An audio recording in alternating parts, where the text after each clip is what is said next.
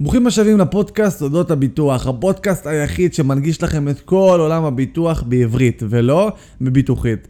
והיום, בפרק של היום, נדבר על המלך של עולם הביטוח, הלא הוא ביטוח הבריאות. אתם יושבים, אתם מוכנים, נוהגים בפקקים, איפה שאתם נמצאים, יאללה, בואו נתחיל.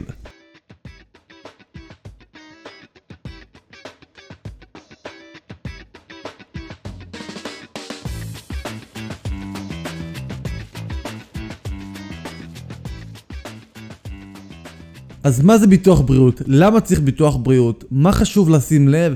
על כל זה נדבר היום. אז בואו נתחיל עם התת נושא הראשון שלנו להיום. מה זה לעזאזל ביטוח בריאות ולמה אנחנו חייבים את זה? קודם כל, ביטוח בריאות זה ביטוח מסוג שיפוי. ביטוח מסוג שיפוי בא להחזיר אותנו למצב הקודם שלנו, את מה שהיינו לפני שחלינו במחלה. אם אנחנו צריכים לקבל טיפול תרופתי, אם אנחנו צריכים להיבדק על ידי רופאים, עם ניתוחים, השתלות וכל מה שיעזור לנו לחזור להיות בריאים, אמן. אז כמו כל סוגי הביטוחים, ביטוחים מתייקרים משנה לשנה. ככל שאנחנו מתבגרים יותר, ככה הסיכון לחלות גדל. זה המצב, אין מה לעשות עם זה לצערי הרב. אז אנחנו מבינים שהמחיר מתייקר משנה לשנה בגלל הסיכון לחלות. בנוסף להתייקרות שנגרמת בגלל ההתבגרות שלנו, שזה טבעי, יש גם את הפוליסה שקיימת לה הטבות. בשנה הראשונה בדרך כלל נקבל הטבה גבוהה יותר, בשנה לאחר מכן קצת נמוכה יותר, וככה בעצם זה יורד משנה לשנה. איך ניתן לחדש את ההנחה? קודם כל, אם אנחנו מבקשים מהסוכן ביטוח שלנו, שיהיה על זה, שיהיה במעקב, הוא יוכל לדאוג לזה. לסוכני ביטוח יש גישה ישירה לאתרים של החברה, למערכות של החברה, וניתן לחדש את ההטבה. בנוסף, אם רוצים אפילו להגדיל את ההטבה יותר, אם אנחנו נתקשר לחברת הביטוח בתור הלקוחות ונגיד אנחנו לא יכולים לעמוד בזה, תוזילו בבקשה את הביטוח אחרת אנחנו נעזוב, במצב כזה גם ניתן לקבל הטבה מהותית יותר. היום לביטוחים שרוכשים קיימת תקופת הכשרה. מי שלא יודע מה זה תקופת הכשרה, זה תקופה שבה מהרגע שקנינו את הפוליסה, רכשנו אותה, עד רגע שבה ניתן להשתמש בה. בעצם לאחר שלושה חודשים של תקופת הכשרה, נוכל לתבוע את הביטוח. אז למה בכלל אנחנו צריכים ביטוח בריאות? למה זה כל כך חשוב? אני רוצה לתת לכם שאלה למחשבה. מה קורה אם עכשיו אתם נפלתם וחטפתם מכה ממש רצינית ברגל. אז כנראה ברירת מחדל שלנו זה להתקשר לקופת החולים ולבקש תור כמה שיותר מוקדם. אם יש לנו מזל ויש לנו קשרים, יקבלו אותנו בהקדם. ואם יש לנו פחות קשרים ופחות מזל, כנראה אנחנו נחכה מספר ימים אם לא שבוע ומעלה. רק בשביל להיפגש עם הרופא, שיבין בכלל מה יש לנו. אז בביטוח הבריאות הפרטי, קודם כל, יש החזרים על רופאים מומחים. תקרות גבוהות מאוד יחסית. בוא נגיד שהגענו עכשיו לרופא. והוא אמר לנו, תקשיב חבר יקר, אני לא מספיק יודע להגיד לך, אתה חייב לעבור בדיקה אבחנתית שתאבחן במדויק את הבעיה שלך. אני שולח אותך עכשיו, הנה יש לנו פה מכתב, לך תעשה MRI, לך תעשה PET-CT, לך תעשה בדיקה אבחנתית כזאת או אחרת.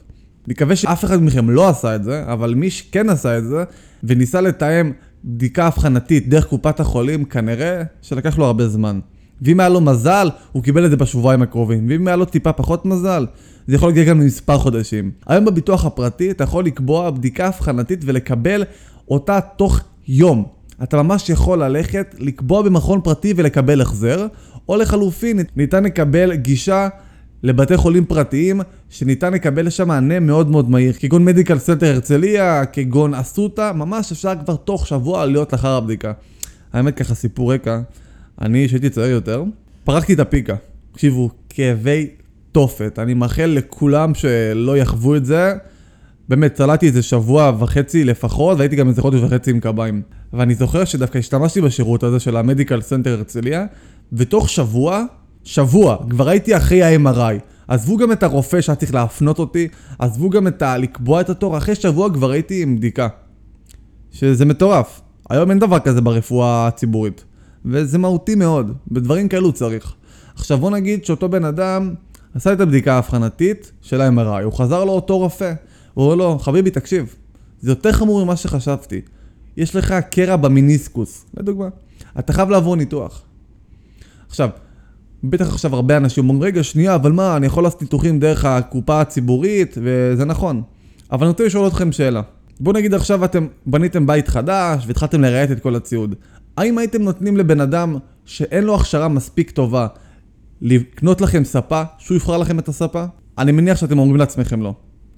אז אם לאותו בן אדם שאין לו מספיק הכשרה מספיק טובה, לא הייתם נותנים לו לבחור עבורכם את הספה שתישנו עליה ותנוחו עליה כל הזמן בבית שלכם, כל השנים העתידיות, האם הייתם נותנים למנתח שאין לו ניסיון מספיק טוב, שאולי עדיין בסטאז' לנתח את הדבר היקר ביותר שלכם, הגוף שלכם? אני מניח שהתשובה היא לא. ומהסיבה הזאת אנחנו רוכשים ביטוח בריאות פרטי. אנחנו יכולים לקבל את המנתח שאנחנו רוצים, אנחנו יכולים לקבל את הבית חולים שאנחנו רוצים, אנחנו יכולים לקבוע מתי אנחנו רוצים. אנחנו לא מתנהלים על פי לוז של קופת החולים.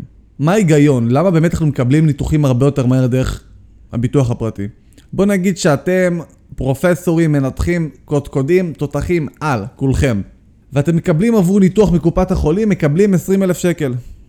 אבל עבור אותו ניתוח בדיוק, מהביטוח הפרטי אתם מקבלים 50 אלף שקל.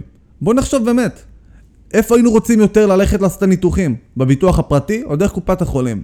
ברור שדרך הביטוח הפרטי. ומהסיבה הזאת הזמינות לניתוחים הרבה יותר גבוהה מכל הקודקודים של הרפואה. כמובן שעוד לא נכנסתי לעולם של תרופות שלא בסל הבריאות. יש לנו באמת לקוח שיהיה בריא עד 120 שהוא חולה במחלה נדירה. והוא זקוק לקבל תרופה שהיא לא בסל הבריאות. אתם לא מבינים אפילו כמה התרופה הזאת עולה.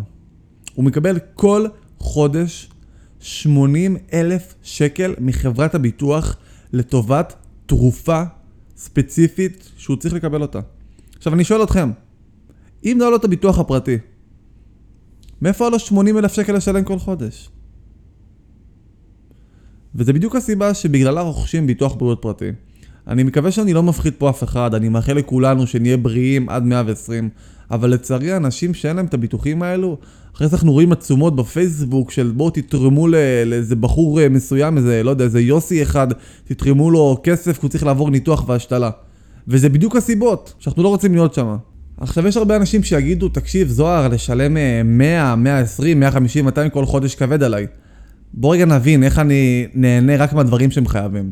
אז תראו, יש כמה גישות לגבי זה. הגישה שלי שיש ביטוחים שהם must to have, ויש ביטוחים שהם nice to have. הביטוחים שהם must to have זה ניתוחים. זה השתלות, זה תרופות שהן לא בסל הבריאות. זה דברים שבעצם אם לא נוכל לטפל בהם, כנראה שאנחנו נמות. זה ביטוחים שהם המאסט, שבלעדיהם אני אישית לא מוכר פוליסה. בן אדם אומר לי, תקשיב זוהר, אני לא מוכן לקבל את התרופות האלו, אני אומר לו, אוקיי, תודה רבה, להתראות. אני אחרי זה לא רוצה שעוד כמה שנים תבוא אליי ותגיד לי איך לא לחצת עליי, איך לא פה, איך לא שמה. זה דברים שבעיניי must. אז הבנו מה זה must to have. ו-nice to have זה ביטוחים שחשוב שיהיה לנו אותם, אבל אנחנו כנראה נוכל לשרוד גם בלעדיהם. כגון נספח בשם אמבולטורי, שזה בעצם החזרים עבור ייעוץ אצל רופא מומחה, בדיקות אבחנתיות. זה ברור שאנחנו יכולים לקבל גם רופא דרך קופת החולים. וזה ייקח זמן, אבל אנחנו כנראה נוכל לשרוד בלי ההחזר הזה.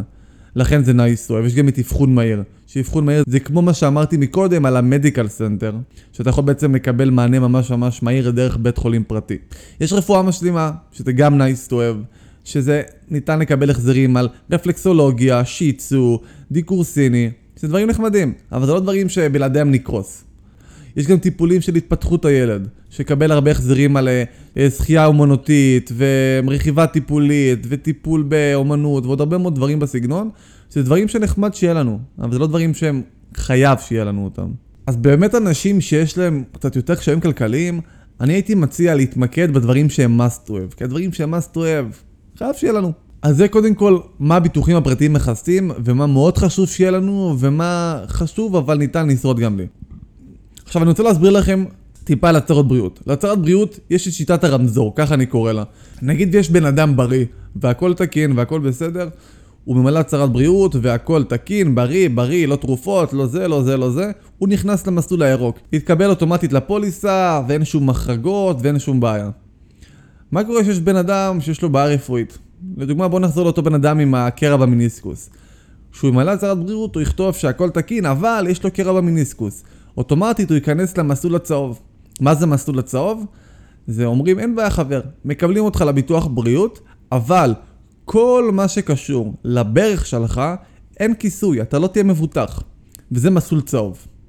מה זה מסלול אדום? מסלול אדום. זה בן אדם שנכנס, שהמצב שלו, מה שנקרא פסרה. מי שלא יודע, פסרה במרוקאי זה כזה על הפנים. אני חצי מרוקאי, לא תאמינו. אבל... אה, זה המסלול האדום, שהמצב שלו באמת לא טוב. וכשחברת הביטוח רואה בן אדם שהוא כל כך לא בריא, שיש לו את זה ויש לו את זה ויש לו את זה, וחברות הביטוח לא יקבלו אותו עם המצב כל כך לא תקין. זה המסלול האדום. זה למה כל כך חשוב להיכנס לביטוח בריאות כאשר אנחנו צעירים וחזקים. כי בעתיד לא בטוח שנהיה ככה, ולא נוכל לקבל כיסוי. עכשיו אני רוצה לתת פה איזה טיפ לאותם חבר'ה שהם במסלול האדום או הצהוב, שכבר קיימות החרגות לביטוח הבריאות שלהם. היום יש חברות שנקראות כתבי שירות. מה זה כתבי שירות? הם בעצם לקחו את אותו סעיף של אמבולטורי, שאמרנו שניתן לקבל באמצעותו החזרים עבור רופאים מומחים, בדיקות אבחנתיות, פיזיותרפיה, ועוד הרבה בעצם כל מה שאנחנו צריכים בשביל לאבחן את הבעיה. ומקבלים את זה לאותו ביטוח ללא הצהרת בריאות. לכן, גם אנשים שהם חולים והמצב הבריאותי שלהם לא תקין, ניתן להתקבל לאותו כתבי שירות. שזה אמנם לא באמת ניתוחים ולא תרופות שלא בסל הבריאות ולא השתלות, אבל זה גם משהו וזה עדיף על כלום. עכשיו, אחרי שהבנו את המסלול הירוק, צהוב וכתום, אם יש בן אדם שנכנס לפוליסה בגיל צעיר, הוא במסלול הירוק. ובוא נגיד שבמרוצת השנים גילו לו בעיה רפואית. המסלול הירוק נשמע רק לאותה חברת ביטוח שהוא הצטרף אליה מלכתחילה. ואם בעצם הוא יעבור מחברת ביטוח אחת לחברת ביטוח אחרת, הוא ימלא הצהרת בריאות חדשה. ולכן, במקום המסלול הירוק שהוא היה פה בחברת ביטוח הקודמת, הוא יעבור אל המסלול הצהוב. לכן, אנשים שיש להם ביטוח בריאות, שנכנסו אליו בגיל צעיר במסלול הירוק, ובמהלך השנים גילו להם בעיה רפואית, לא מומלץ לעבור לביטוח בריאות בחברה אחרת, מהסיבה שיהיה החרגות. ואז בעצם הכיסוי הביטוחי יהיה פחות רחב, והעלות היא אותה עלות. זה שבכסים פחות מקרים זה לא הופך את זה ליותר זול. אם אנחנו רוצים לעבור מביטוח בריאות מחברה אחת לביטוח בריאות לחברה אחרת, ואנחנו עדיין במסלול הירוק, ללא שום בעיות בריאותיות, ניתן, וזה תקין. אבל מה שחשוב לשים לב, זה לשים לב לרצף הביטוחי. היום, כמו שדיברנו בעבר, יש תקופת הכשרה. אבל אם אנחנו שולחים לחברת ביטוח החדשה שמקבלת אותנו, את, שיש כבר פוליסה בחברת ביטוח אחרת, אנחנו יכולים לשמור על הרצף הביטוחי. בעצם זה נקרא ביטול תקופת הכשרה. וחשוב לשים לזה לב, כאשר אנחנו עוברים לפוליסת ביטוח חדשה במקום הקודמת שיש לנו, שלא יהיה איזה פתאום איזה מצב שאנחנו נופלים בין הכיסאות. עוד משהו נוסף בנושא של הצהרת בריאות, שאם אתם לא תגידו את האמת בהצהרת הבריאות, הבן אדם היחיד שישלם על זה ויסבול מזה, זה הלקוחות ולא חברת הביטוח. כי כשלפני שחברות הביטוח משלמות עבור ניתוחים, עבור ייעוצים, הם פתאום פותחים את התיק הרפואי ובודקים האם כל מה שאמרת כשמילאת הצהרת בריאות, האם זה נכון. לכן כל מי שחשב אולי להעלים מעין, אולי לא לספר, אולי פה, אולי שמה, ממש, אבל ממש לא. כי אתם תיפגעו מזה, לא חברות הביטוח. אני תמיד אומר להיות 100% שקופים ואסור לשקר. אז זה בנושא הצהרות בריאות, אני מקווה שכולנו הצלחנו להבין. אני רוצה טיפה לדבר על פוליסות ביטוח ישנות לעומת פוליסות ביטוח חדשות. אני יכול לדבר על זה עוד שעות, אבל אני מנסה לתמצת את הכל, אני אדבר על הדברים החשובים והעיקריים ביותר. ב-2016 הייתה רפורמה בעולם ביטוחי הבריאות. באופן כללי, הביטוחי בריאות מלפני 2016 מחזיקים ביתרון שניתן לבחור כל מנתח שאנחנו רוצים. זה אומר שאם עכשיו יש מנתח ספציפי שאנחנו רוצים, אנחנו לא תלויים במי שעובד עם חברת הביטוח ומי שבהסכם. והנה טיפ מעולה, שאם יש לנו ביטוח בריאות מלפני 2016, אנחנו נרצה לדעת אותו. אם אנחנו צריכים לעבור ניתוח, ואנחנו עושים אותו דרך קופת החולים, ולא דרך חברות הביטוח, נוכל לתבוע את חברת הביטוח על זה שלא הפעלנו את הפוליסה ולא טבענו אותם, ונקבל סכום פיצוי חד פעמי, ממש כסף לעובר ושב. אלו היתרונות של הפוליסות ביטוח הישנות. היתרונות של הפוליסות ביטוח הישנות, שקודם כל התקרות עבור הכיסויים הרבה יותר גבוהות בפוליסות החדשות. אני אתן לכם דוגמה שקרה לנו. היה לנו לקוח מבוגר, שהיה לו פוליסה ישנה, והוא היה צריך להשתיל קוצב לב. ולהשתיל קוצב לב עולה קרוב ל-50 עד 60 אלף שקל, באותו מקרה ספציפי שלו. והתקרה בפוליסה הישנה הייתה עד 20 אלף שקל. הוא קיבל מחברת הביטוח באמת 20 אלף שקל. אבל לצערי הוא היה צריך להשלים את שאר הכסף מהבית. להביא כסף מהבית עבור אותו ניתוח. בפוליסות החדשות התקרה היא הרבה יותר גבוהה. לכן זה יתרון משמעותי. באופן כללי, הכיסויים שיש בפוליסות החדשות יותר רחבות.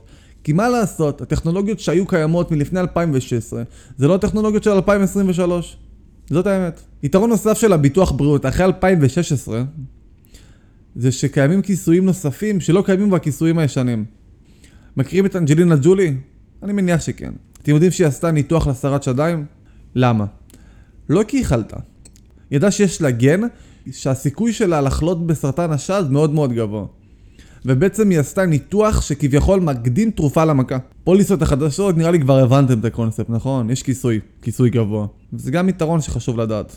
החיסרון לכאורה של הפוליסות החדשות, שניתן לבחור מנתחים רק מההסכם של חברת הביטוח. זה אומר שרק מנתחים שעובדים עם חברת הביטוח. עכשיו, היום האינטרס של חברות הביטוח שיהיה להם כמה שיותר מנתחים שעובדים איתם. והיום המנתחים של חברות הביטוח, כל חברות הביטוח, יש מאות וגם חברות ביטוח יש כמעט אלפים. שזה כל הקודקודים וכל המנתחים הכי חזקים שקיימים בשוק עובדים עם חברות הביטוח, רובם המוחלט. וגם אם יש מנתח ספציפי שאותו לקוח מתעקש רק עליו, בדרך כלל חברת הביטוח תבוא לקראת ותמצא פתרון שהוא יקבל גם את המענה הרפואי עבור הניתוח לגבי אותו מנתח ספציפי שלא עובד בהסכם.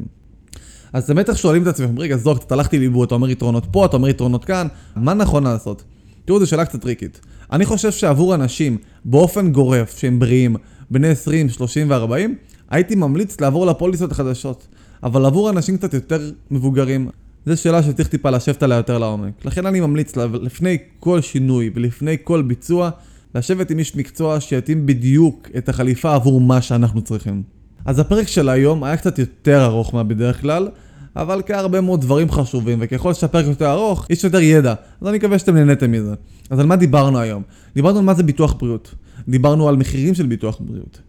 דיברנו על הצהרות בריאות. דיברנו על מה מכסה ביטוח הבריאות, ודיברנו על יתרונות בפוליסות הישנות אל מול החדשות. אני מקווה שכולכם הצלחתם להבין והצלחתי לחדש לכם משהו. ואם עדיין יש לכם שאלות, מוזמנים לפנות אליי באינסטגרם, בפייסבוק, בטיק טוק, בלינקדין, ביוטיוב ובכל מקום שרק תרצו. אז תודה רבה שהייתם פה איתי והאזנתם לי ואני מקווה שכולנו נדע לנצל את כל מה שיש לנו בצורה הטובה ביותר. ובפרק הבא אנחנו נדבר על תופים בבקשה.